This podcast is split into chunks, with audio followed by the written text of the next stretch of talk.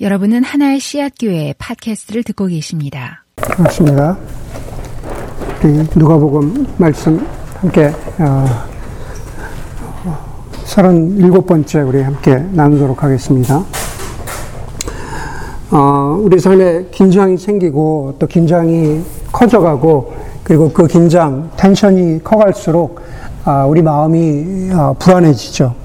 어떻게 해야 될까? 긴장이 커갈수록 내가 어떤 처신을 해야 될까? 내가 어떤 무슨 말을 해야 될까라고 당황하기도 하고 또 갈 길을 몰라서 헤매기도 합니다. 빨리 긴장 상황이 지나가면 좋겠다 싶은 그러한 경우가 있는데 사실 많은 경우에서 현실은 그렇지 않습니다. 긴장은 그렇게 사라지지 않습니다. 뭐 제가 구체적인 그러한 상황들을 이야기하지 않더라도 여러분 그러한 긴장 상황 속에 있어 보신 적이 있습니까? 라고 여러분들에게 물어보는 것은 어, 어리석은 질문, 사실은 하나마나한 질문입니다. 왜냐하면 우리의 삶이 그러한 긴장의 연속이기 때문에 그렇습니다. 좀 가정에서나 직장에서나 여기가 좀 괜찮아졌다 싶으면은 저쪽에서 터지고 혹은 이 나라가 좀 괜찮아졌다 싶으면은 또저 나라가 나를 긴장하게 하는 그러한 것들이 생기고, 뭐 회사도 마찬가지고, 여러 삶의 정황들이, 아, 어느 것 하나 쉬운 것 없이, 아, 우리를 긴장 상태로 몰아갈 때가 굉장히 많습니다. 늘 일상에서 겪습니다. 특별히 강한 두 존재 사이에, 어떤 강한 두 존재 사이에 어, 끼어져 있는, 끼어 있는 약자 같은 존재로서 나는 어, 내가 느끼는 그 긴장에 대해서는 우리가 뭐 더 말해야 어, 무슨 어, 소용이 있겠습니까?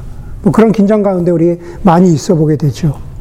사실은 우리가 오늘 성경에서 보는 것은 오늘 본문에서 보는 것은 바로 그러한 긴장 상태를 가리킵니다. 갈릴리에서 예루살렘까지 가는 동안에 예수님이 구장 이후로 쭉 그러한 여정을 보여주고 계신데 어, 그 여정 가운데 예수님과 유대교 사이의 긴장이 점점 더 커져가는 것 같습니다. 대표적으로 지난 두 주간의 설교를 통해서 예수님이 만났던 사람들과 예수님 사이의 관계가 그렇습니다. 좋아질 여지가 없습니다. 기존의 유대교라고 하는 기존의 종교 권력과 그리고 예수님 사이의 골이 점점 깊어지고 있습니다.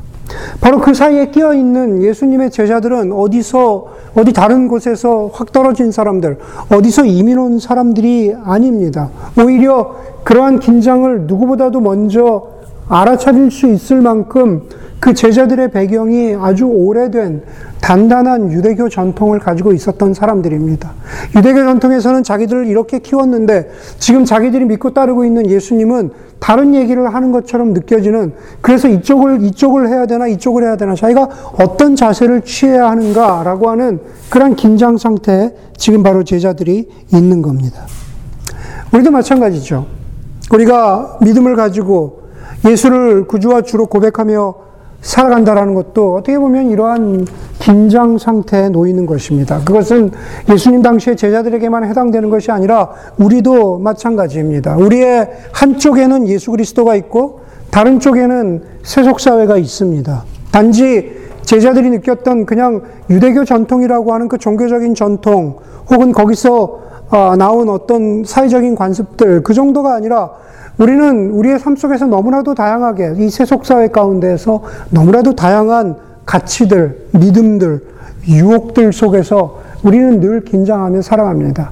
이것 하나를 넘어간 것 같은데 또 다른 유혹이 오고 저것 하나를 내가 해결하고 내 내면에서 내 이성으로 내가 해결한 것 같은데 또 다른 가치 체계가 우리에게 도전을 주고 그러면서 우리는 이렇게 사는 게 맞는 것일까? 내가 어떤 선택을 해야 하나?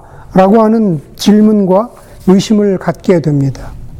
그리스도인으로서 우리의 인생에 대해서 내가 지금까지 이렇게 살아왔던 게 맞나 싶을 정도의 깊은 회의나 혹은 아, 어떤 영적인 어, 어두운 상태로, 어두운 밤과 같은 상태로 들어가는 사람들도 있습니다.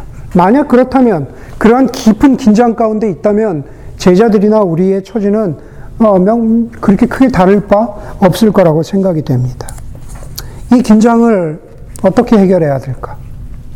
그러니 예수님과 세속사회, 예수님과 유대교의 손을 이렇게 좀 맞잡아 주면서 웬만하면 좀 싸우지 말고 잘 지내보세요. 라고 이렇게 서로 손잡고 악수할 수 있도록 그러한 역할을 우리가 해야 될까? 그것은 답도 아닐 뿐더러 그것은 우리의 능력 밖의 일. 아니, 예수님의 제자들에게도 그건 예수님의 제자들의 능력 밖의 일입니다. 결국 누가 이 긴장을 해결해 줄까라는 질문 앞에서 우리는 결국 예수님이 해결해 주셔야 되는 일이라는 그러한 어찌 보면 단순한 결론에 도달합니다. 오늘 제자들에게 그 긴장을 해결해 주시는 예수님의 말씀이 마찬가지로 다양한 긴장 상황 속에서 살아가는 우리, 우리들에게도 동일하게 적용되는 해결책 같습니다. 왜냐하면 우리도 우리 스스로를 그리스도인, 예수 그리스도의 제자라고 고백하기 때문에 그렇습니다. 오늘 본문에 보니까 예수님은 먼저 그냥 그 긴장이 있다라는 것을 먼저 확인해주고 인정해주고 계세요. 1절에 보니까는 예수님의 제자들에게 이렇게 말씀하시죠. 너희는 바리세파 사람들의 누룩, 곧 위선을 경계하여라. 라고 이렇게 말씀하신 후에 2절에서 그 위선에 대해서, 히퍼크리스에 대해서 이렇게 말씀하시죠. 가려놓은 것이라고 해도 벗겨지지 않을 것이 없고, 숨겨놓은 것이라고 해도 알려지지 않을 것이 없다. 위선에 대해서, 위선의 본질에 대해서 적나라하게 지적하고 계십니다. 그리고 3절에 가서 제자들에게 그런 위선자가 되지 말라라고 직선적으로 말씀하고 계십니다. 여러분 1절에 보니까는 12장 1절이 그렇게 시작을 합니다. 수천 명이나 되는 무리가 예수님과 제자들 주변으로 모여들었다. 아마 우리가 생각하기에 그 수천 명의 대부분의 사람들은 예수님을 쫓아가는 예수님에게서 무엇이 나올까 궁금해하는 어, 예수님에 대해서 호의적인 어, 태도를 가지고 있었던 사람들, 혹은 예수님의 추종자들이다라고 볼 수도 있겠지만, 그러나 그 적지 않은 수의 사람들 중에는 분명히 어, 바리새 율법 학자들처럼 분명히 예수님에 대해서 반대되는 사람들도 있었을 겁니다. 그렇게 수많은 사람들이 모였는데 예수님이 이렇게 말씀하시는 거예요. 너희는 위선을 경계하여라. 가려져 있지만 드러나지 않을 것이 없고 벗겨지지 않을 것이 없다. 숨겨놓았다고 생각하느냐? 그렇게 안 된다. 아마 제가, 아마 제가 그 자리에 있었던 예수님의 제자 중에 한 사람이었다면, 열두 제자 중에 한 사람이었다면, 아마 이런 생각을 좀 할 수도 있었을 것 같아요. 아, 예수님이 좀, 좀 조금 적당히 해주셨으면 어땠을까? 지난주도 좀 세게 말씀하시고, 진짜 지난, 그 지난주도 좀 계속 세게 말씀하셔가지고, 아, 중간에서 우리도 살아야 되는데, 아, 몸둘 바를 모르겠는데, 오늘은 조금 좀 적당히 얘기해 주셨으면 어땠을까? 라는 그런 생각을 할 수도 있을 것 같아요. 여러분, 말씀드린 대로 우리도 그리스도인이지만 또한 우리는 세속사회 가운데서 살아갑니다. 우리는 주일에 이렇게 교회에 와서 설교를 듣고, 뭐 성경 말씀을 읽고, 또 성경 공부를 하기도 하고 또 주변의 형제자매들과 뭐 저희가 교회 같은 경우에는 아, 형제자매들과 교자실을 통해서 하나님의 말씀을 함께 예, 나눔, 나눕니다. 그, 그 모든 것들이 예수님께서 우리에게 말씀하시는 통로죠. 그렇죠. 주님이 우리에게 그런 것들을 통해서 말씀하고 계세요. 그런데 그런 뭐 설교라든가 성경 공부라든가 이런 다양한 통로들 가운데 어떤 때는 예수님께서 우리에게 강하게 도전하시고 그리고 강하게 그렇게 말씀하실 때가 있습니다. 그럴 때 마치 본문에 나오는 제자들처럼 물론 제 상상이지만 어, 우리도 그렇게 그런 생각이 들 때가 있는 것 같아요. 아 예수님 조금만 좀 적당히 얘기해 주시면 어떨까? 어, 아 이거 메시지가 좀 어, 내가 감당하기가 좀 힘든데 조금만 좀 적당히 어, 하면 어떨까? 아니면 세게 주셨지만, 순도 100%로 주셨지만, 내가 좀 물을 탈까? 어, 내가 좀 물을 타서 희석을 시킬까? 아, 그런 생각이 좀 들 때가 있었, 있습니다. 예수님이 좀 적당히 해주셨으면 좋겠다. 그런데 그것은 예수님의 긴장 해결 방식이 아닙니다. 여러분, 우리는 말씀드린 대로 다양한 세계관 속에서 살아가죠. 세속주의도 있고 또 포스트 모더니즘도 있고 자연주의도 있고 또 무신론도 있고 그 안에서 우리는 기독교라고 하는 어떤 믿음 네, 여러분 믿음이라는 것은 또 어떤 면에서 세계관을 선택하는 것이라고 말씀을 드렸는데 우린 기독교라고 하는 세상을 바라보는 눈 그렇죠? 우린 그러한 세계관을 믿음을 선택을 했습니다. 우리가 예수 그리스도를 구주와 주로 믿는다는 것은 삼위일체 하나님께서 이 땅을 만드시고 이 온 우주를 어, 운행해 가시는 그러한 어떤 면에서 보면 이 세상의 작동 원리를 우리가 받아들였다라는 겁니다. 바로 그 세계관을 믿기로 했다는 뜻이죠. 여러분, 어느 세계관이나 어느 가치나 어느 종교에 적용될 만한 그러한 아, 다섯 가지 질문이 있습니다. 한번 이 질문에 여러분들 어, 떤 어떤 누가 어떤 얘기를 하든지 그, 그 질문을 한번 대입시켜 보세요. 첫 번째 뭐냐면은 가장 완벽한 상태는 무엇인가? 가장 완벽한 상태는 무엇인가? 두 번째, 어, 무엇이 잘못됐는가? 혹은 누가 잘못했는가? 세 번째, 그 잘못의 결과는 무엇인가? 네 번째는 그 잘못된 상태를 어떻게 처음에 완벽한 상태로 회복시킬 수 있을까? 그리고 마지막으로, 그래서 그 회복된 상태는 무엇인가? 라고 하는 질문입니다. 어떤 철학이든지 역사를 통해서, 인류 역사를 통해서 어떤 철학이든지 사상, 이데올로기, 종교마다 이 다섯 가지 질문에 해당하는 각자 자기 나름대로의 설득력 있는 대답을 내놓습니다. 올 것을 다 다룰 것은 아니지만 저는 그 중에서 두 번째와 세 번째 질문을 다루려고 합니다. 도대체 무엇이 잘못되었는가? 성경적인 가치관, 성경적인 세계관에 따르면 인간은 하나님의 형상으로 살아갈 때, 하나님이 주신 형상, 하나님이 부여하신 형상, 그 소명에 따라 살아갈 때 가장 완벽한 상태가 된다고 그렇게 성경은 말합니다. 혹 여러분들 가운데 그것을 믿거나 믿지 않거나 성경은 그렇게 말한다는 겁니다. 하나님의 형상대로 살아갈 때. 그것은 인간이나 우주 모두에게 적용됩니다. 성경은 인간 혹은 아담이라고 표현되는 하나님을 향한 인간의 하나님을 향한 인간의 거역, 하나님의 하나님을 향한 인간의 반역, 그것을 어그러짐의 시작이라고 말하고 그것을 죄라고 이야기하고 그 결과는 바로 죽음이라고 아주 단호하게 그렇게 말하고 있습니다. 누구의 잘못인가? 그리고 그 잘못의 결과는 무엇인가? 인간의 거역, 거역, 하나님의 자리에 자시, 자기가 가고자 했던 바로 그 인간의 잘못, 그것 때문에 생긴 죽음. 무엇이 잘못인가에 대해서 아까 말씀드린 대로 철학이나 종교나 사상들이 각기 자기의 이유를 이야기하고 각기 자기의 해답을 말합니다.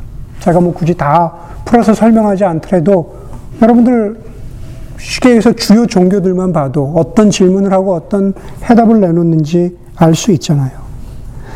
여러분 그런데 한번 곰곰이 생각해 보십시오. 만약에 우리가 숨 쉬고 있는 이 인생, 우리가 어, 지금 살아가고 있는 이 세계가 어, 이 모든 것의 끝이라고 한다면 제가 보기에는 굳이 기독교가 아니어도 우리가 믿고 따를 만한 고귀한 가치와 사상들이 있습니다.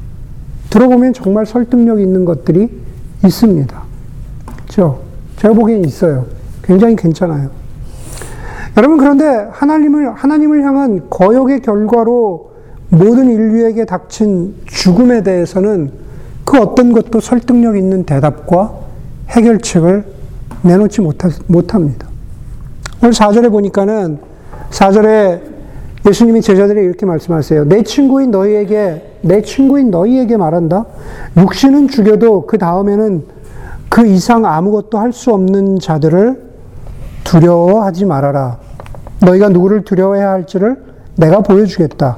죽인 다음에 지옥에 던질 권세를 가지신 분을 두려워하라. 그렇다 내가 너희에게 말한다. 그분을 두려워하라. 육신이 죽은 후에, 자, 우리의 육신과 정신이 죽은 후에 그 이상 아무것도 할 수 없는 사상이나 종교는 두려움의 대상이 아니라고 말하는 겁니다. 지금 4절의 의미는 그 얘기예요. 육신은 죽여도 그 다음에는 아무것도 할 수 없는 자들. 그 다음에 대해서 어떤 해결책이나 긴장을 해소할 방법을 어, 내놓지 못하는 그러한 그런 것들에 대해서 두려워할 필요가 없다. 그건 두려움의 대상이 아니다. 라고 말하면서 이렇게 말씀하세요. 어, 진정 두려워할 대상은 죽인 다음에, 죽은 다음에 지옥에 던질 권세를 가지실 분을 두려워하여라. 그렇다. 그분을 두려워하여라. 예수님이 말씀하시는 지옥에 던질 권세를 가지신 분은 아, 물론 하나님을 말하고 있는 것입니다. 지옥에 던질 권세, 그것은 바로 이런 뜻입니다. 죽음을 이길 권세를 가지신 분, 죽음의 영역까지도 다스리시고, 그리고 해결하실 그러한 능력과 권세를 가지신 분을 두려워하라고 바로 예수님이 그렇게 말씀하시고 있는 겁니다. 21세기, 지금 21세기죠. 21세기를 살아가는 우리 대부분의 사람들은 아, 한쪽에는 갈망이 있고 무엇인가 아주 아주 간절하게 열망한다는 뜻이죠. 한쪽, 한쪽에는 아주 아주 간절한 갈망이 있고 또 한쪽에는 아, 불안이 있습니다. 물론 이런 얘기를 하면은 그거는 인간 살아가면서 누구나 그랬던 거 아닙니까? 뭐 누구나 다 갈망이 있고 역사를 보면 누구나 다 불안이 있었죠. 뭐 신석기 시대도 그렇고 철기 시대도 그렇고 다 그렇게 이야기할 수 있습니다. 모든 시대 인간은 그렇지만 그러나 우리의 갈망과 우리의 불안은 점점 더 어, 커져 보이는 것 같습니다. 실체보다 더 커져서 우리에게 다가오는 것 같아요. 우리는 인스타그램처럼 남의 성취를 어, 남이 한 일을 남이 무엇을 이루었는가 하는 것을 손가락 몇 번의 클릭으로 확인할 수 있는 시대를 살아가고 있고 그렇기 때문에 무엇인가 갈망하는 것들이 그게 실체인지 어떤지 모르겠으나 정말 갈망하는 것이 나는 저것을 갈망해 라고 하는 것이 가짜일지 모르나 그것이 점점 더 커져가는 증폭돼 보이는 세상에 살고 있고 그래서 그것을 이루지 못한 것 같은 예, 그러한 상대적인 박탈감과 불안에 살아가고 있습니다. 너무나 많은 정보들 혹은 우리가 많이 사용하는 저는 별로 사용하지 않지만 예, 링크드인 커넥션 같은 것 보면은 아, 저 사람 저렇게 좋은 업적을 이뤘구나, 무엇을 했구나라는 것을 보면서 상대적으로 우리는 불안을 더 느낄 수밖에 없는 세상을 살아갑니다. 영어가, 영어가 정확하게 그 의미를 옮기지 못하는 독일어와 프랑스어가 있습니다. 독일어로는 앵그스트라고 하고, 그 다음에 프랑스어로는 아놈이라고 합니다. 아놈이 들어보셨죠? 프랑스의 사회학자인 그 에밀 듀르갱이 했던 아노미 현상이라고 했을 때 그 아노미입니다. 독일어의 앙그스트와 프랑스의 아노미는 같은 뜻인데 결국 결국은 내면의 무질서나 혼돈의 상태, 삶의 의미나 존재의 이유가 사라진 상태를 바로 아노미 혹은 앵그스트라고 그렇게 말합니다. 정확한 정확한 영어 단어는 없다고 그럽니다. 내면의 불안이 사라지지 않거나 그것이 점점 더 커져가거나 그것이 극에 달하면 어느 누구나 아노미를 겪을 수 있습니다. 무질서하고 혼돈스럽습니다. 존재의 이유가 사라진 상태를 겪게 되는 거죠. 예, 얼마 전에 요즘에 아침에 말씀 묵상을 하고 그러고 나서 시를 두 편씩 읽거든요. 시를 두 편씩 읽다 보니까 거기에 무슨 얘기가 있냐면 이런 얘기가 있어요. 나이가 들어가는 건, 나이가 들어가는 거는 나를 기다리고 있는 슬픔을 하나하나 만나는 일이래요.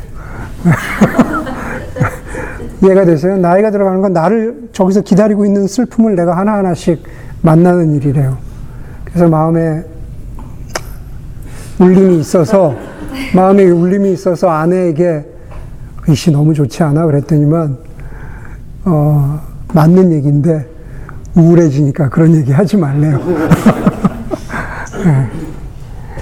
왜그 말씀드리냐면 우리가 그렇다는 거죠. 점점 나이를 먹어가면서 무질서, 삶의 의미, 혼란스러움, 예, 그러한 것을 겪게 됩니다.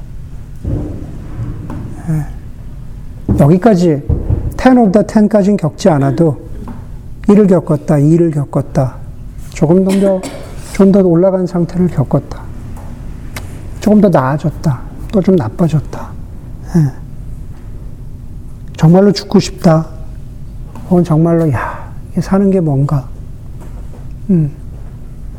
그래서 산티아고라도 걸어야겠다. 이런 생각을 하는 것 같습니다.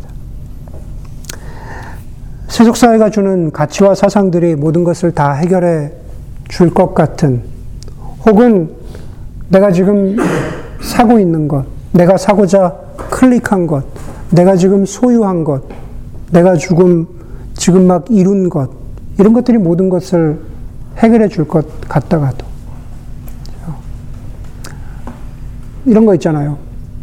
저 그 얘기를 들으면서 굉장히 공감했는데, 어, 무엇인가 어, 성취하지 못한 사람들은 성취하지 못해서 불안하고, 또 어떤 사람들은 무엇인가 성취했는데, 거기 가보니까 별게 없어서, 아, 별게 없어서 불안하다는 거예요. 내가 소유하고 이룬 것, 이루지 못한 것, 이 모든 것, 이 모든 것들이 나의 지금 죽을 것 같은 상태, 혹은 문자적 그대로 죽음 이후의 상태, 그런 것에 대해서 해답을 내놓을 수 있을까?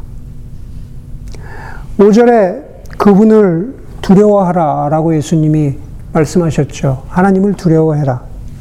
저는 그것을 공포영화에 나오는 주인공을 보는 것처럼 어, 하나님을 무서워해라 라는 그런 뜻으로 읽지 않습니다. 오히려 제가 읽고 또 여러분들에게 그렇게 읽기를 바라는 것은 죽음의 문제를 해결하실 수 있는 그분을 경외해라 라는 뜻이죠. 아마 여러 번, 여러 번 말씀드렸습니다. 두려워함은 곧 경외합니다. 우리는 하나님을 경외하되 두려워하지 않습니다. 우리 하나님 경외하지만 하나님 무서워하지 않아요. 왜냐하면은 6절과 7절에서 예수님이 하나님의 마음을 그렇게 표현해 주셨거든요. 참새 다섯 마리가 두 냥에 팔리지 않느냐. 그러나 그 가운데 하나라도 하나님께서는 잊고 계시지 않는다. 하나님께서는 너희 머리카락까지도 다 세고 계신다. 두려워하지 말아라. 너희는 많은 참새보다 귀하다. 당시에 굉장히 흔하고 그래서 하찮게 보이던 그, 그 참새도 잊지 않으시는 하나님께서 너희의 머리카락도 다 세고 계신다. 여기까지 읽고 나면, 아, 그러니까 하나님께서 다 해결하셨네. 그 하나님이 우리도 다 챙기신다잖아. 다 끝났네. 괜찮아. 라고 안심이 되십니까? 그러면 여기서 두 페이지 더 남았는데, 네, 여기서 설교를, 네, 설교를 마칠까요? 네. 아마 제가 그 자리에 있었던 제자라면 뭔가 좀 찜찜할 것 같아요. 아직 뭔가 다 해결이 안 된 것 같습니다. 왜냐하면 자기들과 긴장 속에 있게 했던 예수님과 유대교 그, 그 두 entity, 그 두 존재 사이에 그 긴장이 해결되지 않았거든요.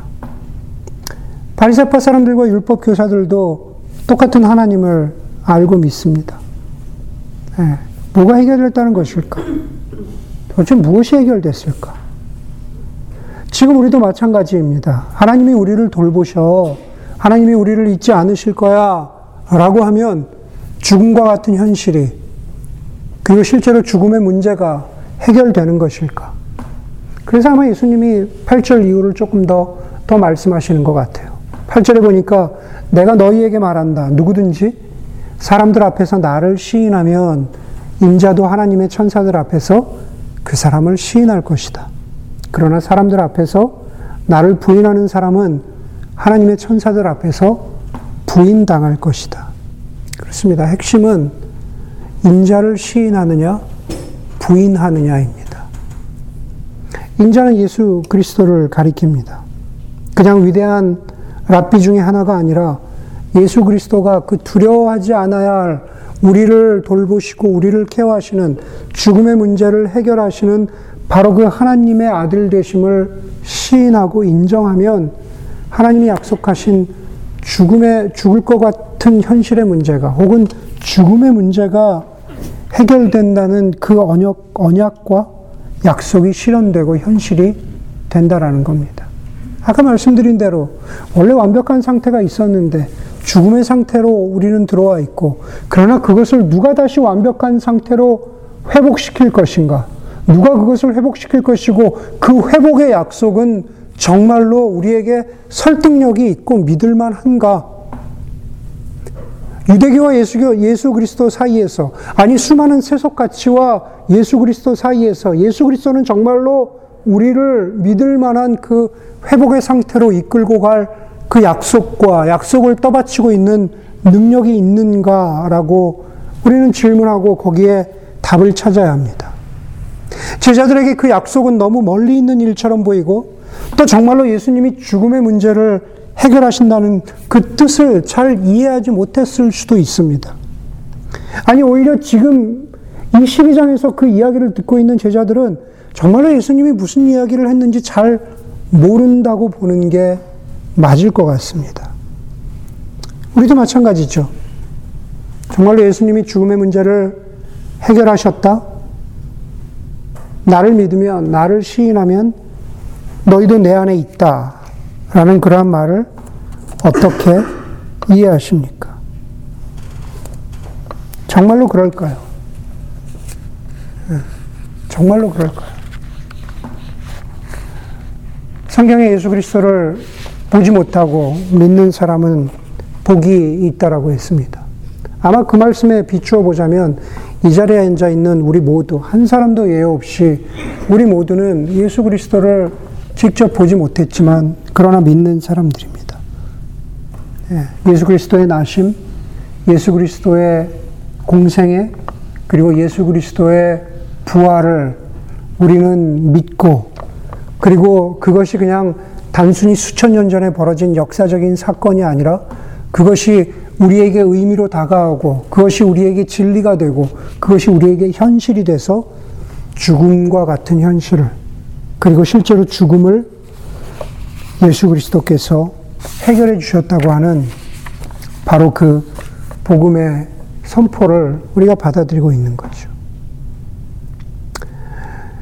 우리도 여전히 믿기지 않아서 여전히 어떤 사람들은 한 발은 예수 그리스도에 다른 한 발은 세속사회의 가치와 흐름에 담궈 놓고 있습니다. 그래서 어쩌면 예수님은 제자들에게 뿐만 아니라 우리들에게도 똑같은 결단과 선택을 요구하고 계시는 것이죠. 나를 시인하느냐, 나를 부인하느냐.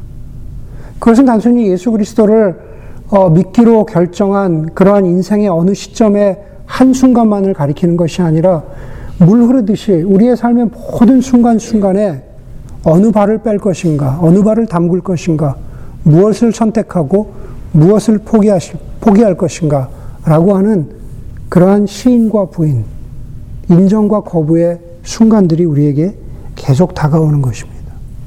그리고 예수님 오늘 말씀하시는 것처럼 예수 그리스도를 아, 붙잡기를, 예수 그리스도의 편에 서기를, 그분을 온전히 신뢰하기를 도전하고 그것을 우리에게 가르치고 계신 것이죠.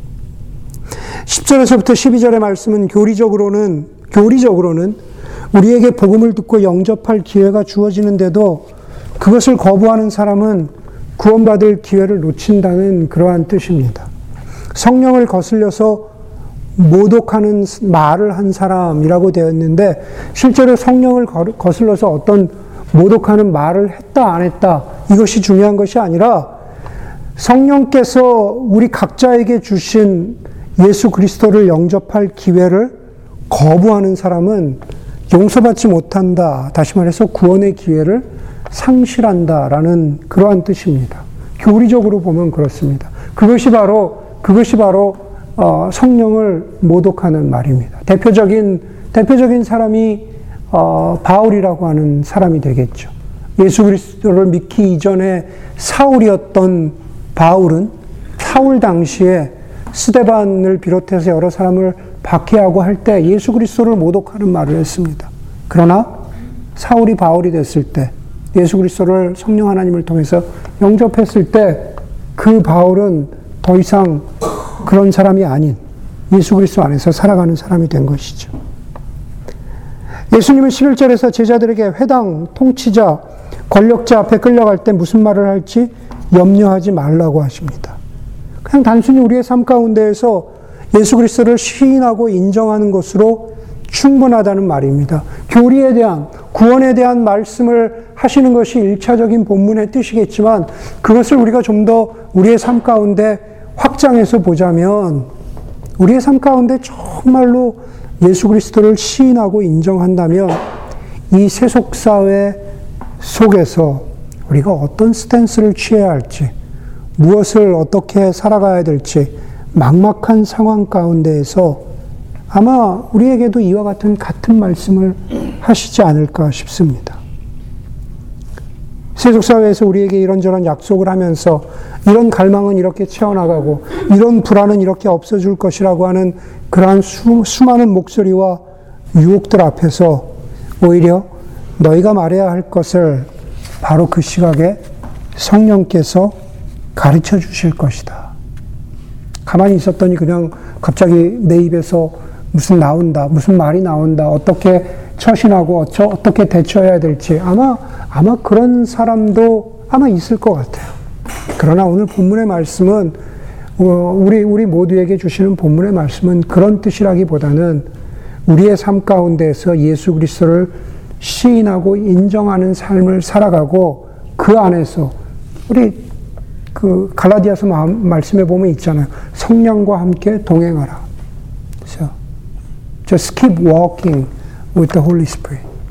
그 사람의 삶 가운데서 예수 그리스도를 시인하고 인정하는 사람의 입술을 통해서 삶을 통해서 어떻게 이 세상을 살아가는 것이 예수의 길이다, 하나님의 길이다라고 자연스럽게 흘러나오지 않을 리가 없다라는 말씀을 예수님이 말씀하고 계시는 것이죠.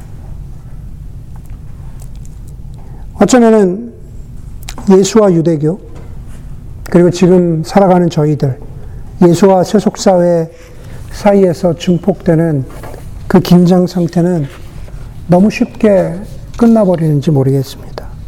제자들에게, 그리고 우리들에게 지금 이 현실에서, 그리고 죽음 이후에 영원함에 관해서 유일한 해답과 소망을 주시는 바로 그 예수 그리스도를 힘들고 어렵지만 바로 그 순간순간마다 시인하고 인정하면서 정말로 예수 그리스도의 사람으로서 살아가는 것이 무엇인가?